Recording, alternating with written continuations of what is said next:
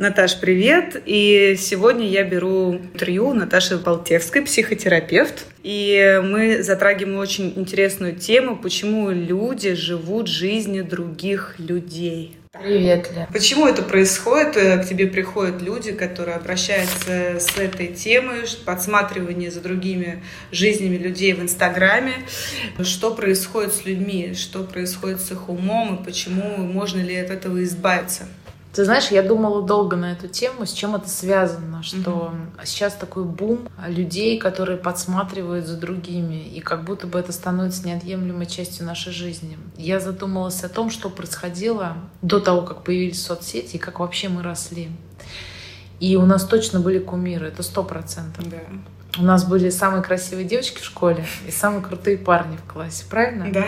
И наш мир, реально, наше поле состояло из только того, что мы видим и что мы знаем. А что мы знали? Мы только знали тех, кого мы видели в реальной жизни, потому что не было интернета. Но сейчас фантастика, сейчас наше поле зрительное и вот этот мир, который мы видим, он расширился до колоссальных размеров, просто до колоссальнейших. И действительно, дети, которые сейчас растут все-таки более такой ну, подвижной психикой, угу. у них это поле там в тысячекратном размере увеличено. И выдержать вот это вот э, внутреннее сравнение конкуренции стало реально гораздо сложнее. Поэтому это такая тема, она ну, на самом деле такая сложная и популярная. А если говорить про людей, которые обращаются с этим вопросом, то есть напрямую к психотерапевту, конечно, никто не приходит с таким запросом здрасте, я слежу постоянно там за тем-то, за тем-то, и помогите, что мне делать. Так, я ни раз такого не слышала. Приходит совершенно другими вопросами. Но как симптом,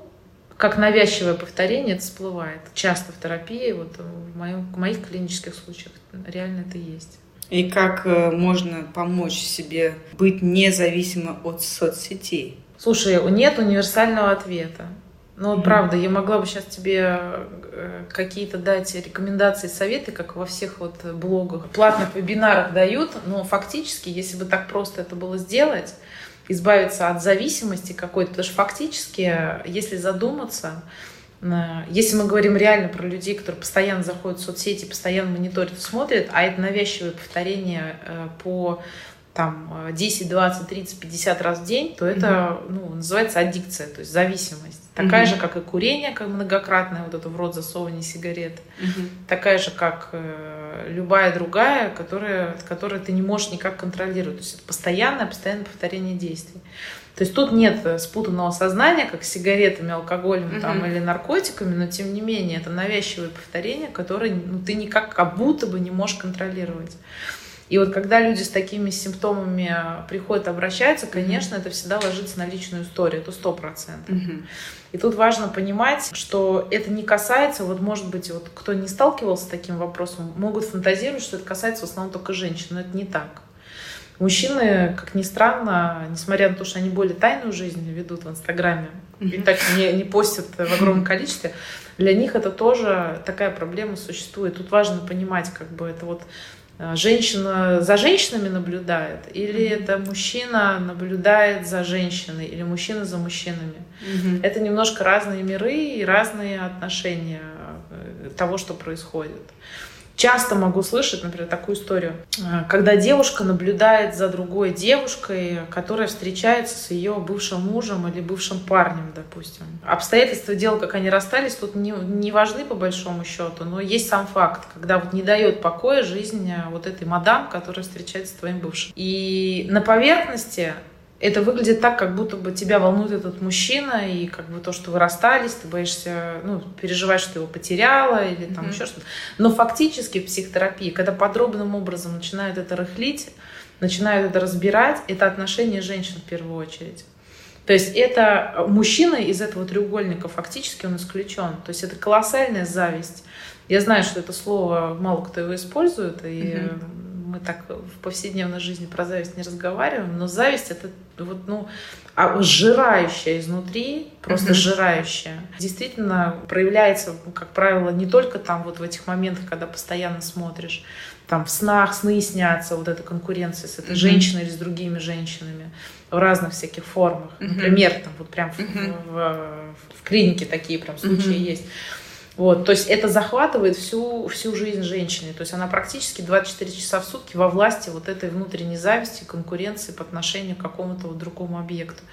Э, возможно, есть какая-то фантазия, что это по отношению только к этой девушке. Mm-hmm. И, в принципе, ну, со временем пройдет. Сразу хочу сказать, что если вы у себя э, заметили такие симптомы, mm-hmm. где ты по, по много раз там заходишь какому-то конкретному человеку, он прям вот тебе покоя не дает. Э, это прям действительно звоночек обратиться к психотерапевту. Рецепта нет никакого, который я могу сказать за одну минуту, вот прям делай, и все тебе будет У сразу меня есть счастье. рецепт. Мой рецепт один — ходить, э, ходить на психотерапию, найти для этого время, силы и возможности. Какие у тебя рецепты, вот скажи? Я считаю, что человек, тот, который подглядывает за другим человеком, и тот человек, который не насыщен своей жизнью. У которого жизнь очень узконаправленная, то есть э, его ум вовлечен только в интриги, и ему нравится эта интрига, и он живет этим интригой и вовлекается. Mm-hmm. Когда человек делает дисциплину э, ума, подчиняя свой ум себе, это через утренние аффирмации, потому что нет времени, через утренние медитации, э, утреннюю практику, поход к психотерапевту, и потом насыщенная жизнь – это у нас работа. После возвращения работы некогда, нужно успеть что-то сделать для дома, по дому, для себя, для любимого, и там для детей и так далее. Поэтому То есть не... дисциплина. Это э, э, жесткая такая дисциплина. Я бы говорила это э, в кундалини языке, это называется садана персональная личная практика. Но практика в первую очередь умение выстраивать свой день и выстраивать свой ум, направлять интриги ума в нужное русло. Ну, я хочу добавить, в этом есть некая логика, в которой я опираюсь. Например, человек, который ходит на психотерапию, надо понимать, что это не просто вы сходили там один-два раза, три на какие-то консультации, и вам там дали какие-то некие рекомендации, по которым вы живете. Mm-hmm. Нет. А, психоаналитическая, психоанализ, психоаналитическая психотерапия – это процесс абсолютно регулярный. То есть если человек приходит, выбирает и начинает вставать на этот путь, это там 2-3 раза в неделю ты ходишь в один и тот же время, в один и тот же день. И в этом есть своя э, регулярность. И даже если ты не приходишь, ты оплачиваешь эти занятия. Почему это происходит? Не для того, чтобы вовлечь как бы в какую-то материальную кабалу, mm-hmm. а чтобы был непрерывный процесс. И даже когда ты не приходишь и платишь за а, консультацию за это, у тебя даже в эти моменты проходит а, некое взаимодействие там, со своим психотерапевтом, так или иначе. Ты меньше болеешь, потому что ты знаешь, что у тебя нет выбора. Заболеть, не заболеть, остаться сегодня дома, потому что уже есть а, некая вовлеченность. И когда есть сопротивление, оно всегда возникает, сопротивление. Даже я знаю, сама занималась кундалини, и и делала медитации, я знаю, что это не просто. Это не просто сидя в позе лотоса, ты отдыхаешь. Это работа. Да. А, ментальная, физическая, эмоциональная. И бывают моменты, когда хочется бросить, сказать, слушай, да не буду я сегодня, не пойду или не буду медитировать, вообще не пойду к этому психотерапевту. Поэтому для этого есть некие такие жесткие правила, которые я вожу для того, чтобы помочь человеку вот именно линию вот эту выстроить, как ты говоришь, на которую можно впоследствии опереться, чтобы не было вот этого вот в мире этого хаоса, чтобы что-то было вот такое постоянное и надежное. И это уже дает действительно большую опору, чтобы э, найти в себе силы, э, как ты сказала, владеть своим умом, как бы его выстроить и его дать ему какую-то опору. Да, переключить его на нейтральную ряд вопросов, которые могут помочь женщине задать себе и узнать, зависима она или нет. Знаешь, Лен, я отвечу тебе просто. Если вы по каждый день заходите и неравнодушно смотрите аккаунт одной мадам, она покоя не дает, все, это уже путь э, к тому, чтобы найти и выбрать себе психотерапевта. Не, не надо запускать себя до состояния, где вы рыдаете в подушку уже и думаете о том, как покончить жизнь самоубийством, меня найдут, и вот тогда они поймут, хотя и такие фантазии я вот услышала от своих пациентов, тогда они будут знать, вот как я тут страдала, оказывается. Не доводить до такого. А что касается какие вопросы, как я уже сказала ранее, отношения вот эти женщина-женщина или женщина-мужчина это не одно и то же. Все-таки, когда вот эта зависть такая по отношению к другой женщине, я в глобальном смысле, как аналитик, думаю mm-hmm. о том, какие вообще у этой женщины отношения а, с миром женщин. А мир женщин в первую очередь состоит из матери, и бабушки. Это две самые такие близкие фигуры женщин, которые, как правило, особенно в нашей стране, бабульки всегда воспитывают э, баб, mm-hmm. вот, внуков. И то есть, ну, не знаю, как даже, даже меня воспитывала бабушка, я лично сама с бабушкой жила. Я думаю, так же, как и миллионы женщин в нашей стране. Поэтому вот эти фигуры женщин, бабушек, может быть, кто-то удивится сейчас, у кого теплые бабушки, добрые, э, заботливые, с пирожками, но если у вас это так, может быть, вы удивитесь, далеко не все бабульки такие. Они такие же женщины со своими страстями, со своей конкуренцией, с желанием доминировать, которые считают, что они самые красивые, что им всем должны на свете, которые меняли там по пять по мужей за свою жизнь которые не привыкли ни для кого ничего делать. И вот это вот первое отношение женщина-женщина, мать и дочь, мать-бабушка и мать со с ее матерью, соответственно, вот мама-бабушка, это основа, а, а, ну, зачастую, это не для всех, конечно, но это основа того, как женщина будет жить в мире женщин вообще в своей взрослой жизни. Поэтому, если вот такие вопросы есть на поверхности с Инстаграмом, я бы в терапии, если бы ко мне такая дама пришла бы, мы бы, конечно, ушли бы вглубь отношений с матерью в первую очередь. Так вот, я хотела, очень мы плавно mm-hmm. перешли как раз про отношения мамы и там женщины, женщины к женщине. И это очень важный вопрос, который э, сейчас сталкивается каждая женщина. Когда женщина приходит в этот мир, первое, с кем она общается, это с мамой. Как ты говорила, то, что это, опять же, э, проработка также и маминых страхов, и с ее со всеми там плюсами и минусами, и бабушки. Э, так э, как же выстраивать тогда отношения с мамой? И если ты видишь, что у тебя не ладятся отношения не с мужчиной, ты не можешь находиться в обществе женщин, и тебе кажется, что все женщины не есть правильные женщины, и что именно твое, твое поведение это есть правильный э, путь по жизни. Здесь вопрос, э, как выстраивать отношения с мамой, с чего нужно начать. Я понимаю, что ты, в принципе, работа изначально с э, мамой и дочкой нужно здесь, да, работать. Нет, ты знаешь, я с тобой вот в этом отношении не соглашусь. В идеале, может быть, если с мамой есть какой-то контакт близкий, то даже если какие-то ну, какое-то новое восприятие мира там в 30 лет появляется, к маме можно прийти и с ней этот момент обсудить, это прекрасно, но это далеко не у всех такая возможность есть. И есть женщины, там, у которых, или девушки, у которых просто нет мамы. Ну, например, умерла мама в каком-то там возрасте, там, Э, более ранним. И это вообще невозможно. То есть э, невозможно отмотать те взаимоотношения, которые были. Но это совершенно не значит, что вы не можете задуматься на тему ваших отношений с матерью. И есть, кстати, замечательная книжка «Слова, которые исцеляют». Я не помню, кто ее написал, французский, mm-hmm. французская дама, которая будучи уже взрослой женщиной, 30-летней, которая имела троих детей, имела отношения, она поняла, что у нее серьезный конфликт с матерью. И этот конфликт с матерью, он отражался на качестве ее жизни повседневной, на отношениях в семье, на отношениях с детьми. В общем, мать, несмотря на ее взрослость, постоянно присутствовала в этом. И уже после смерти матери она приняла решение э, пойти на психоанализ. Проходила его 7 лет. И она в этой книге, она очень тоненькая книжечка на самом деле. И если вообще есть вопрос отношений мать-дочь, она очень классная. Не, она не для психологов написана. Она написана просто как роман, грубо говоря, о жизни человека, который был способен переписать историю отношений матери-дочери.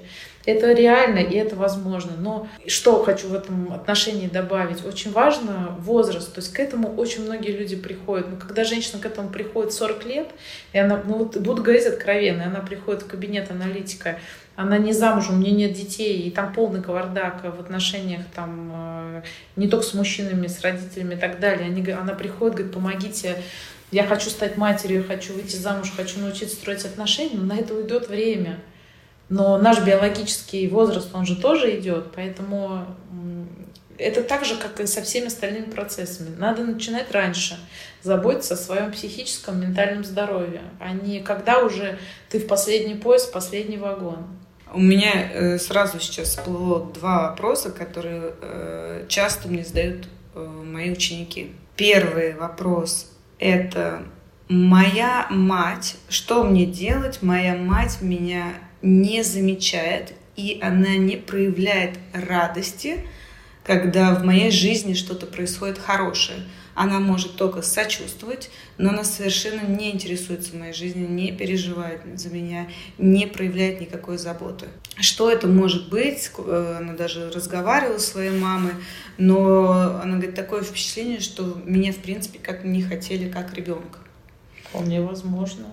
Так и есть. Э, есть ли еще такой момент, mm-hmm. что мама может завидовать успеху своего ребенка? Ну, ты сама как думаешь? Может, Я ответила да. Может мама завидовать? Да. Конечно, может. Да, как нереализованная женщина, которая не сложилась жизнь, она может завидовать ребенку своего, который видит, который идет по росту, тем более там брать, если духовный рост, плюс она счастлива, у нее все горит в руках, а у матери не было такой жизни, она вот потратила свою жизнь на этого ребенка и всю жизнь теперь вот говорит, я вот потратила на вас время. Ты знаешь, в чем парадокс? Э, отношения с мамой, они могут быть болезненными, вот как ты описываешь. Но, может быть, в моменты, когда они реально встречаются, например, там раз в две недели, приезжаешь к маме на дачу, она ты рассказываешь, что тебя там повысили на работе, она особо не реагирует на это, это вызывает расстройство, как обычно. Угу. И ты едешь домой и, в принципе, погружаешься дальше в свою повседневную жизнь. Но на что я обратила внимание? Вот те люди, не только женщины, но и мужчины, кто недополучил вот эту вот материнскую всеобъемлющую любовь, которая по факту должна человека напитать в самом раннем детстве так, таким количеством любви, ну, грубо говоря, как вот iPhone мы заряжаем, угу. и у тебя этой батарейки вечной должно хватить на всю жизнь. Вот это функция матери в глобальном смысле. То есть, то есть быть абсолютно заинтересованным во всей твоей жизни. Вот когда ребенок действительно интересен матери, он потом вырастает ну, вот теми людьми, на которых вот мы смотрим, говорим, слушай, ты такой классный, блин, так себя любишь, как тебе это удается. Угу. Сейчас вот всякие занятия, тренинги проводят, как это сделать, а я открою секрет, реально никак. Никак, это вранье, это не надо покупать эти занятия. Это, это долгие годы психотерапии, где только аналитик сможет на тебя взглянуть вот этими глазами любящей матери. Так я что хочу сказать, и вот если мама вот такая, она не была вот такой вовлеченной, не была а, суперлюбящей, не была такой вот фанаткой своего ребенка, такие люди возвращают, ну, вырастают.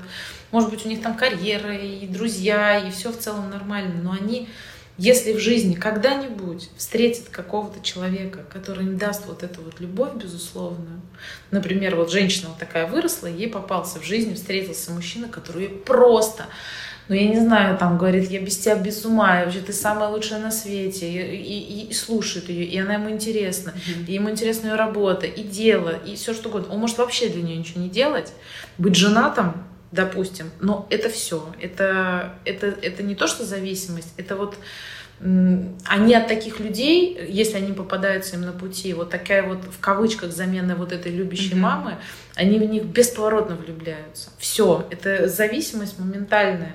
Это как бы с одной стороны та вещь, которой можно пользоваться, если ты знаешь, но, э, но фактически, если эти люди свободные, там mm-hmm. нет отношений, они встречаются. Это э, такая женщина будет любить этого мужчину, ну, ну просто она, она без него жить не сможет, потому что он будет давать вот эту любовь матери, которую он давал.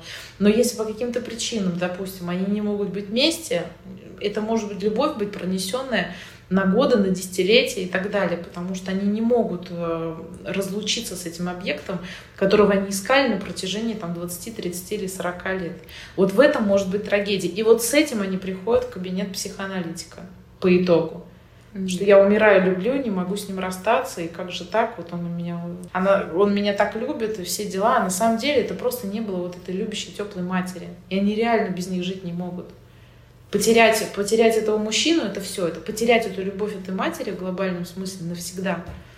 Поэтому тут э, ну, коротко и не ответишь. То есть, если задать вопрос, то, что касается отношений вот, взрослых людей, когда женщина, как ты говоришь, э, в 40 лет принимает решение, что ей нужно построить семью, нужно вообще себя понять там, за 50, и ее мама Э, в свои там 80 с чем-то лет рулит ее жизнью, это уже такой сложный случай, который, да. который требует огромное количество консультаций да, или э, сеансов терапии. Да. Это так. Ну, я честно говорю, это не, это не моя фантазия, это по опыту клинических случаев, которые ведут э, психоаналитики, там, допустим, вот французской школы, в которой я работаю. То есть там во Франции, например, культура психоаналитическая, она очень сильно развита, и в Англии в том числе, и в Америке в том числе, есть куча литературы. То есть это не только мой опыт какой-то там, э, как человек, который ведет прием, это огромная там, столетняя история и она подкреплена определенными клиническими случаями, как в медицине. есть какие-то вещи, которые надо говорить откровенно. И если у вас еще есть э, это время и потребности, желание, и, и там надо идти и что-то с этим делать. Есть еще такой вопрос э, касаемо соцсетей. У многих есть привычка постоянно э, неосознанно открывать Инстаграм и за рулем, или там другие соцсети, и пролистывать это повторя... повторение, которое будет много э, раз происходить. Что это такое? Ты знаешь, есть такое понятие навязчивые повторения. Вот. Есть э, обсессивно-компульсивное расстройство, сейчас такое модное, сейчас все стали разбираться во всяких терминах таких э, психиатрических. Раньше никто не знал, это когда люди там э, через ступеньки переступают, а окна по 25 раз э, закрывают. То есть такое компульсивное, многократное повторение каких-то именно физических действий. Но фактически я лично считаю, что заход в Инстаграм, вот когда ты неосознанно, то есть ты открываешь телефон, и моментально прям как-то палец сам туда попадает, и, и, и, и вот она лента вот это пролистывается постоянно. По сути, это и есть вот это компульсивное, бесконечное повторение а, физических действий. Хоть там задействован палец только, но тем не менее есть внутреннее напряжение, которое требует э, какой-то разрядки. И именно для этого люди туда заходят. Есть такое понятие, как вот компульсивное повторение для того, чтобы получить какое-то именно расслабление, самоуспокоение. Как ни странно, люди, которые, например, бегают марафоны вот такие длинные, там, я не говорю про спортсменов, которые каждый день там э, по 5-7 километров с утра бегают. Я не про этих людей, но наверняка вы про таких слышали, которые марафон 50 километров бегают. Или вот э, мужчина есть один, который переплыл полностью на лодке, вот задумайся, Тихий океан, на веслах. Он, он, вот он реально полностью переплыл Тихий океан. И когда он приплыл, у него стали брать интервью. Ему говорят, скажите, пожалуйста, а вот ну, что вас подвигло переплыть? Ну, то есть переплыть физически это сложно, понятно. Но вот что могло заставить человека грести через Тихий океан? Ты представляешь, какое-то колоссальное расстояние. И как ни странно, он говорит, это было ужасное время, это было так тяжело, я, мне, я даже не хочу об этом думать, я не хочу об этом вспоминать, это было просто чудовищно. И тогда как бы задаю, ну, я задаю себе вопрос, а что его заставляет грести, зачем он туда поплыл?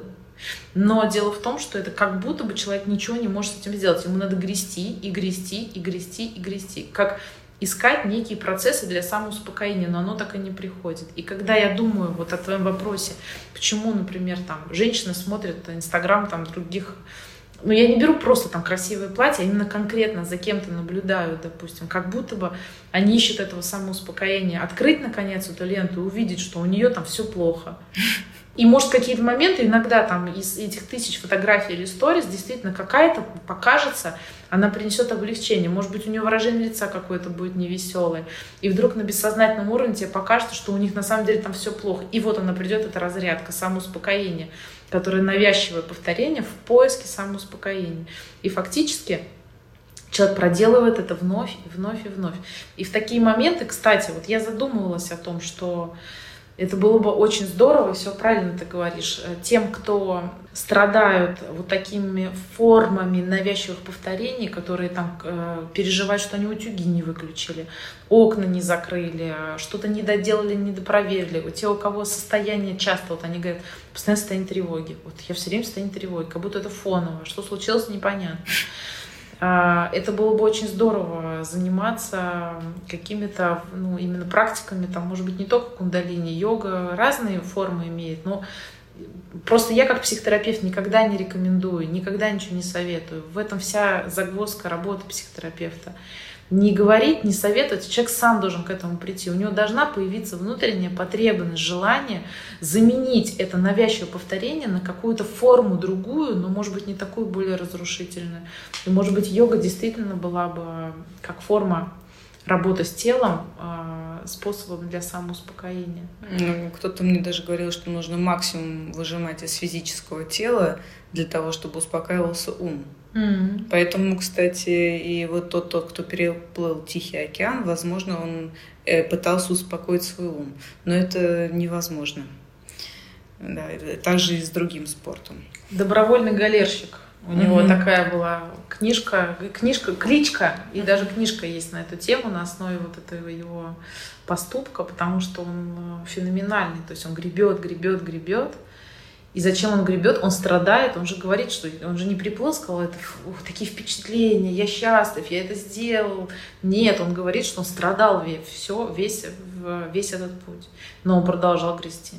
Так, и что, что нужно делать человеку? Найти новые формы искать новые формы. Угу. То есть переключать свое внимание на что-то искать другое. Искать новые формы э, каких-то повторяю. Самоуспокоения. Да, каких-то действий, но которые не будут такие разрушительные. Угу. Поскольку необходимость, невозможно так вот сказать, все, прекратили компульсивные повторения сегодняшнего дня. Окна мы не перепроверяем. А, и, конечно же, в процессе психотерапии искать вот эту причину, источник всегда есть источник тревоги. Всегда есть точка отсчета, с которой началось, запустился этот механизм внутренних такой вот напряжения, тревоги, который иногда сопровождается ну, там, годами человека. В завершение я хочу сказать, что несмотря на то, что Инстаграм стал такой повседневной, неотъемлемой частью нашей жизни, и, может быть, кому-то покажется это просто ну, даже смешным обсуждать, э, что кому-то видите ли, по 25 раз в день хочется в Инстаграм заходить и наблюдать за такими людьми, это вызывает, может быть, раздражение, или там, может быть, можно там, пофантазировать, что человек какой-то ограниченный, глупый, или там не, не, у него нет других интересов в жизни, но фактически я точно как специалист, как психотерапевт знаю, что такая зависимость, она доставляет огромные страдания.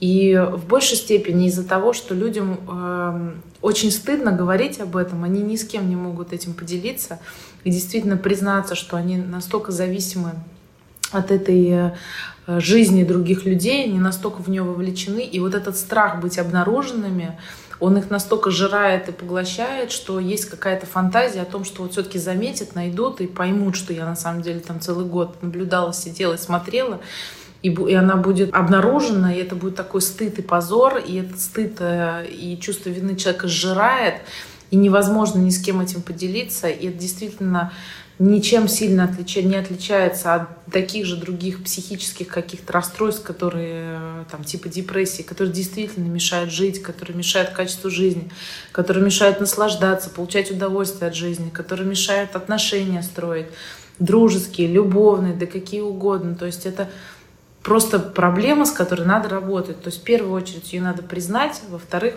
а, задуматься о том, какие пути решения к этому есть.